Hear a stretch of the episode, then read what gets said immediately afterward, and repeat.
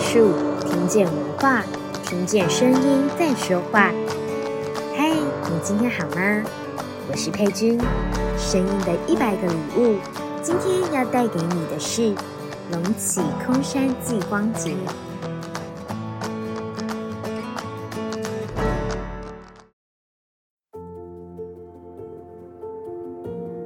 上一集节目中，芳如为我们介绍了台湾各地有趣的元宵节民俗庆典。透过芳如的带领，仿佛也让我们环岛了一圈，体验了台湾各县市的独特文化活动。延续元宵节的主题，这一集就让我们来聊聊过年期间所举办的热闹灯会活动吧。每到过年，举办灯会活动也是各县市的重大任务之一。除了由政府主办的全国灯会，其他各县市也会卯足全力举办精彩绝伦的灯会活动，吸引民众在过年期间参访出游。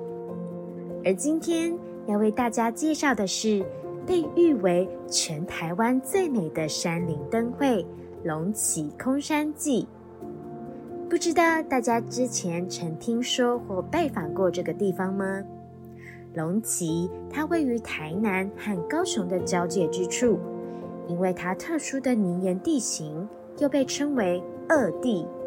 也因为它的环境因素造成发展不易，当地常住的人口只有一千多人。为了促进地方的活化，策展发起人便决定以光节作为主题，希望能让这座空山再次活络起来。说起来，这个光节还非常的年轻，自从二零一九年第一次举办至今，才不过来到第四届，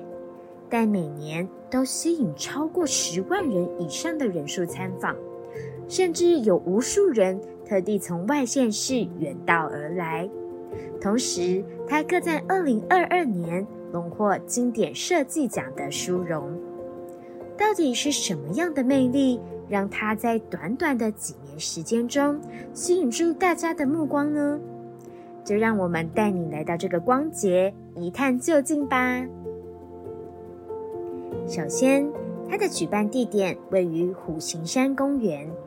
在进入参观之前，大家需要排队一一验证入场。参访者在入口处可以拿到一指小巧的竹编提灯，有别于其他灯会的明亮。进入展场之后，迎接我们的是用塑胶废料制成的海洋深入，引领我们向前。除此之外，周遭几乎是漆黑一片，我们就像是进入了一个空山一般，在伸手不见五指的环境中，将我们的五感体验放到最大最大，充分感受到夜晚中属于山林的寂静，也让参观的过程中充满了神秘感与仪式感。顺着展览安排的路线行走，有时候需要上下阶梯，有时候需要爬一段斜坡。路途上除了悬挂植物的竹灯笼，整个过程就像是在黑夜中探险一般。当你前进一小段路后，艺术作品才会漾入你的眼前。空山祭每年的艺术作品大约有十来件，它并不以数量取胜，而是充分融合了当地环境特色的创作。例如刚刚提到的竹编灯笼，便是结合当地的竹编工艺，与艺术家还有当地的居民一起制作。展场的作品也会邀请当地的小朋友一同参与，让他们的创作成为展出的一部分，也让当地的居民更有参与感。过年期间，我刚前往参观了这个灯节活动，特别想和大家分享的有两件作品。第一件是以铝线折成隆起二山的景观造型，再喷上荧光漆，它在黑暗中闪闪发亮的魔幻场景，远看就像是好几棵造型奇特的大树。如果你曾经看过《阿凡达》的电影，那个画面就像是你来到神树伊娃的世界一般，非常的美丽动人。而另一件作品也是接近展览尾声被看到的艺术装置。此时你会踏上一座吊桥，吊桥的另一端是以雷射光束设计而成的作品，笔直的光线仿佛指引你通向另一个世界。这个画面让我联想到许多电影中的场景，当你即将踏入或结束一段旅程，通常或经过这么一座桥或是山洞，